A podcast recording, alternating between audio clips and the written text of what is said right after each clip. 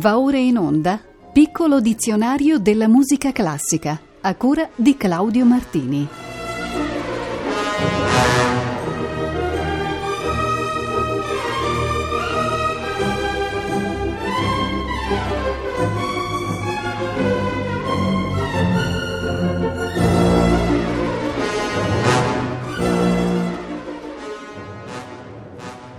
A tutte e tutti voi, buonasera. La puntata 138 del nostro piccolo dizionario comincia dal vocabolo mariachi.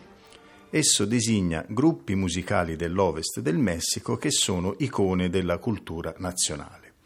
Formato solitamente da 7-12 elementi, comprende almeno due violini, due trombe, una chitarra spagnola, una vihuela e un chitarrone.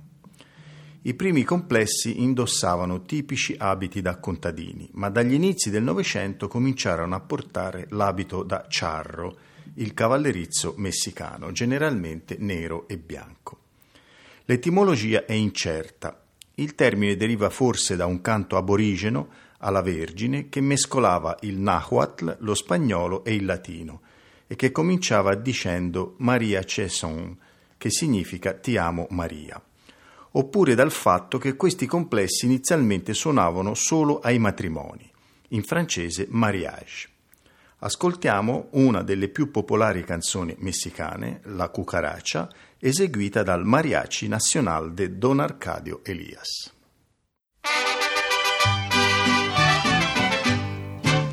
La cucaracha, la cucaracha, ya no quiere caminar, porque no tiene, porque le falta gasolina para quemar. La cucaracha, la cucaracha, ya no quiere caminar, porque no tiene, porque le falta gasolina para quemar.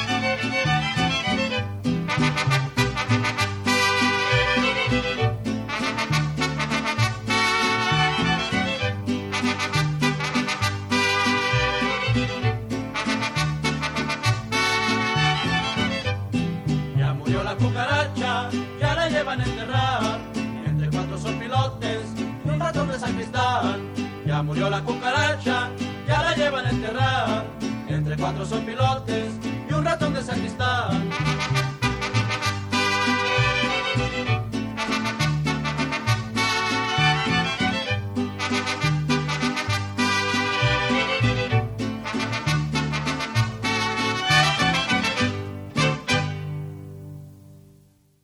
Il Mariachi Nacional de Don Arcadio Elias ha eseguito la cucaracha. Dal Messico ci spostiamo in Perù per conoscere la marinera, una aggraziata e romantica danza costiera che usa i fazzoletti come oggetti di scena. Il ballo è una rievocazione elegante e stilizzata di un corteggiamento e mostra una miscela delle diverse culture del Perù. L'origine della danza è indeterminata e vi è una disputa al riguardo tra la teoria incaica peruviana, quella africana e quella spagnola. In ogni caso la marinera è una miscela inconfondibile di influenze ritmiche spagnole, moresche, andine e zingare. Eccovene un esempio. Marinera trujigliana, interpretata dalla Royal Symphony Orchestra.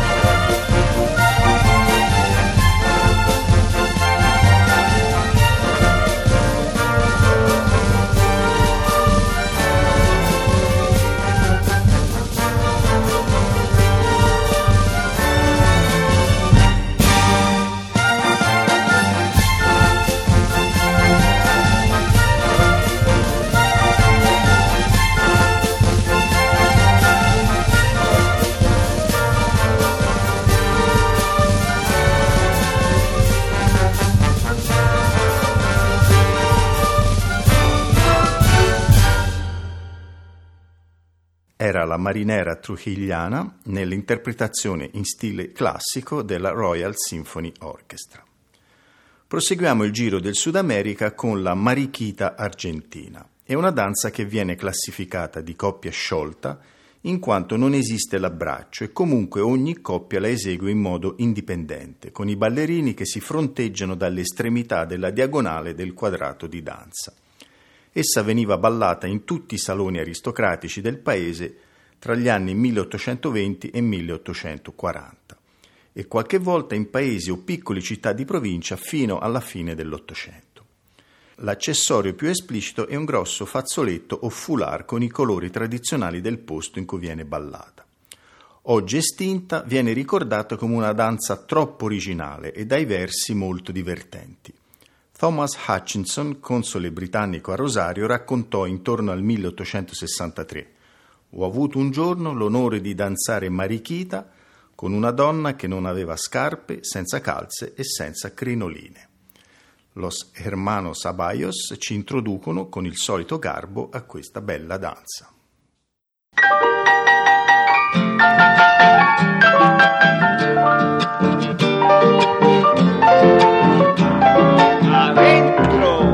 la mariquita. Esta es la mariquita que estoy cantando, que estoy cantando. Han de bailar las mozas. Han de bailar las mozas como jugando, como jugando. Danzas de cuatro esquinas. Danza de cuatro esquinas sin compañuelos, sin compañuelos. Esta es la mariquita. Esta es la mariquita, mucho te quiero, mucho te quiero. Se acaba. Y vamos la segunda mariquita.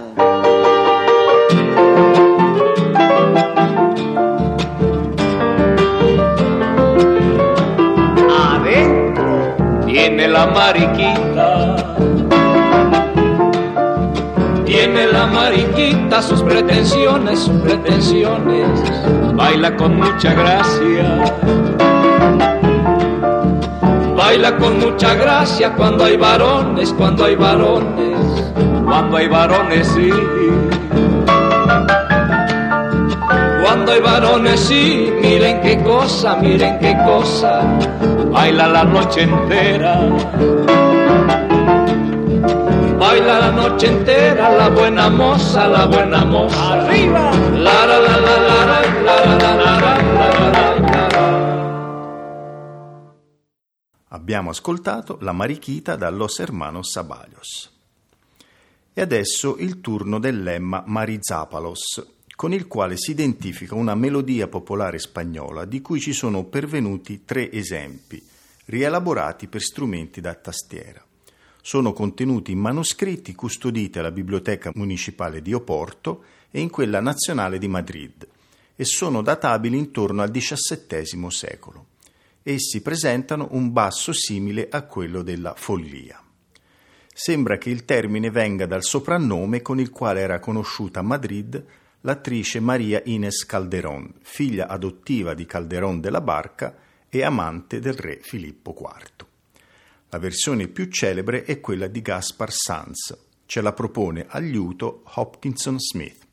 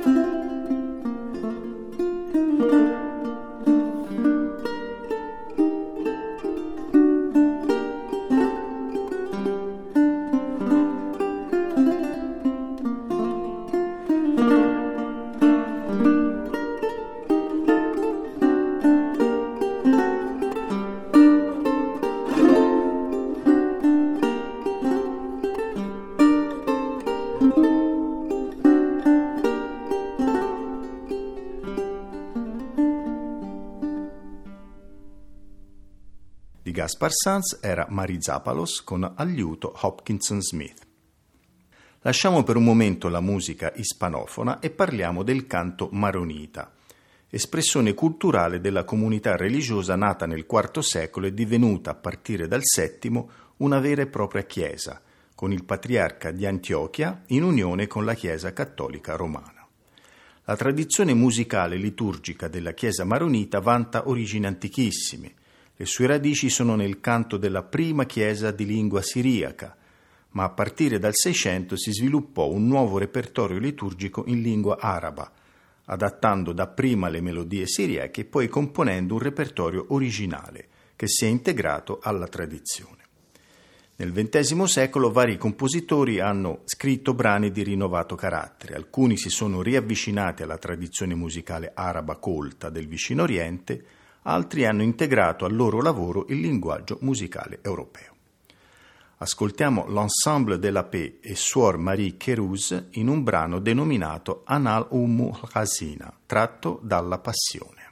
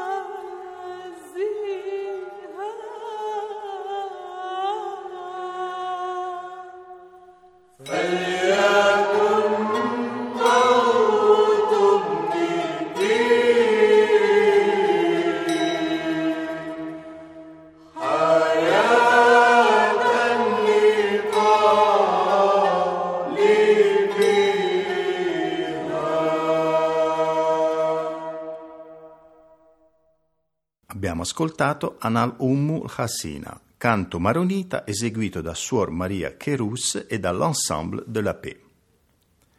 Abbiamo oggi ancora una danza sudamericana, è il marote, in auge fino ai primi anni del Novecento nelle province di Tucumán, Santiago dell'Estero, Catamarca e Cordoba, e ora parte del folklore argentino. Veniva ballato in coppia senza braccio e con scelta indipendente dei passi di danza. La musica era composta da frasi musicali da 4 da 6 battute, alcune di carattere vivace, altre di carattere grave. Sembra che il nome derivi da un noto personaggio del tempo, Raffael Maroto, militare spagnolo di triste fama, superbo, vizioso, odiato dal popolo. Ecco El Marote nell'interpretazione di Alberto Ocampo. Se va la primera.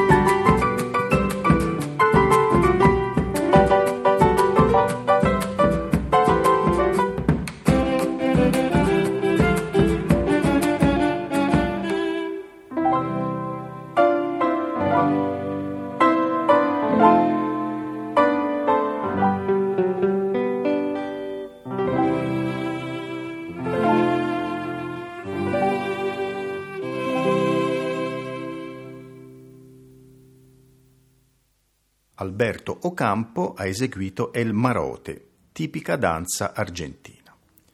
Abbandoniamo per oggi il Sud America e parliamo della Marsigliese, il celeberrimo canto dei rivoluzionari francesi, poi adottato dalla Francia come inno nazionale.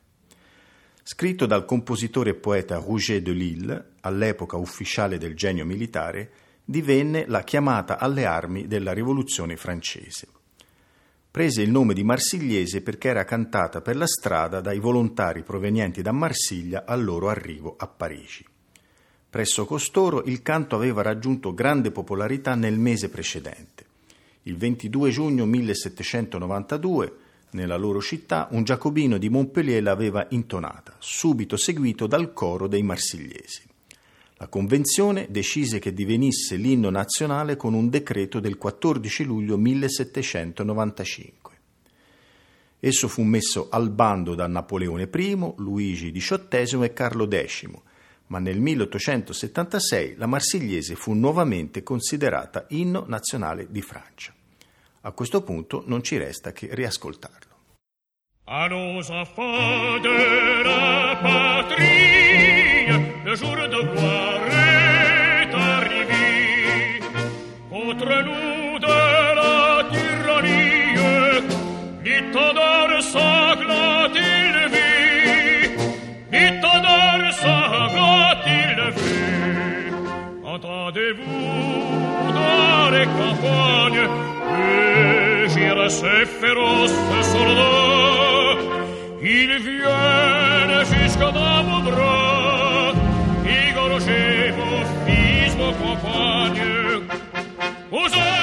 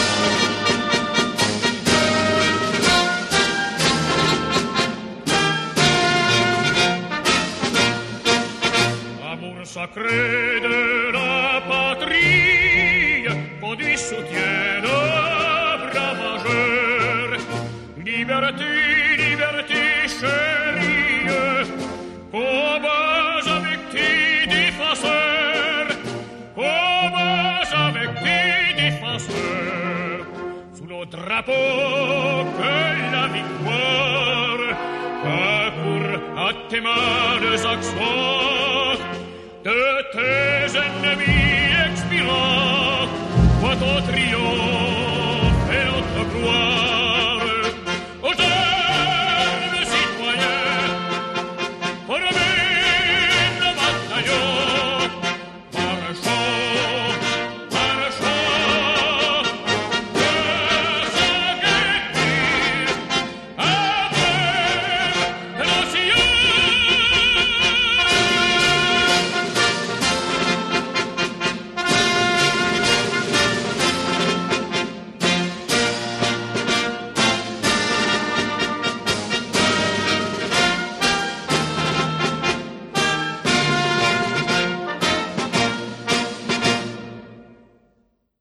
la voce di Tony Poncet che interpretava in chiave enfatica la marsigliese di Roger de Lille. Facciamo adesso una escursione nella teoria musicale parlando del martellato, termine che denota un'articolazione intensa con poche pause fra i suoni contigui. Si tratta anche di un colpo d'arco, ovvero di una tecnica esecutiva degli strumenti ad arco, utilizzato nel violino per rendere lo staccato. Si realizza tenendo l'arco ben premuto sulla corda e poi colpendola con esso. Un primo esempio è questo martellato che viene dai balletti a cinque voci di Giovanni Giacomo Gastoldi. Pro musica antiqua e diretta da Stafford Cape.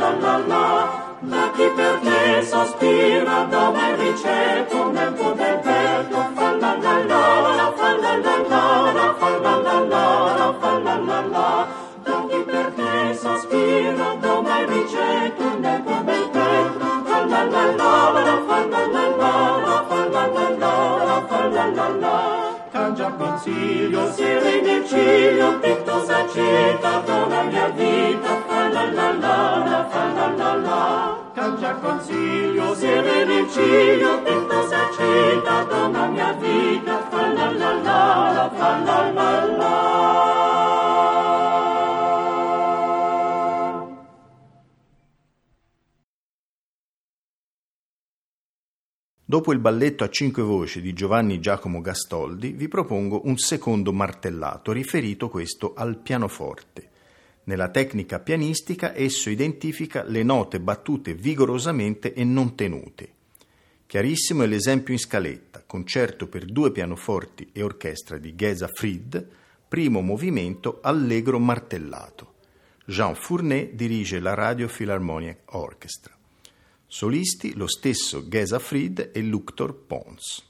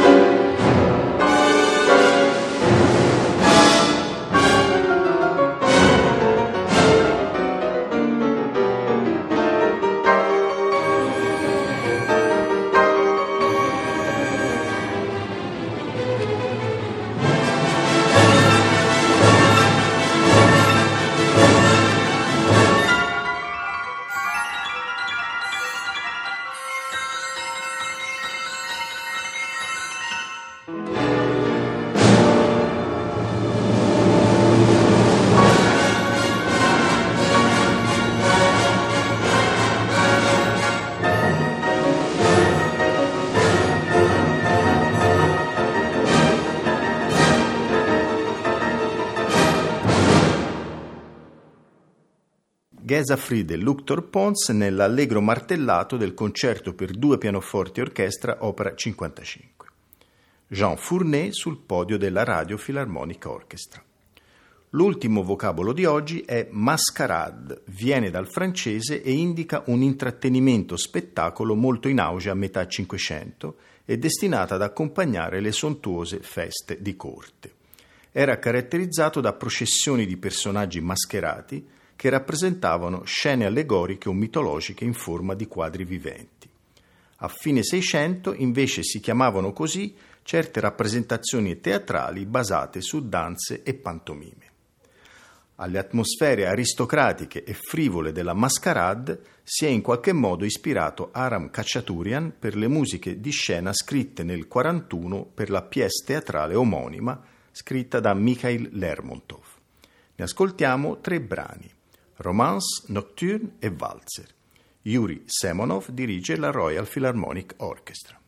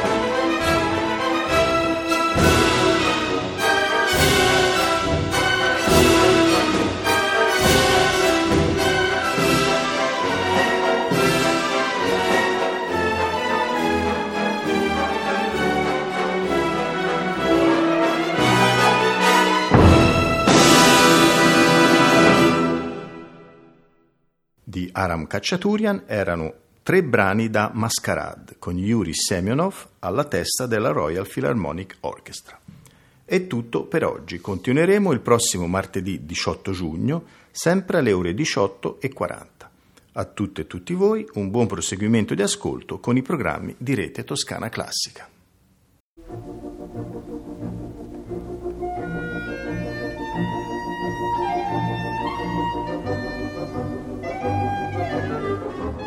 Abbiamo trasmesso Piccolo dizionario della musica classica a cura di Claudio Martini.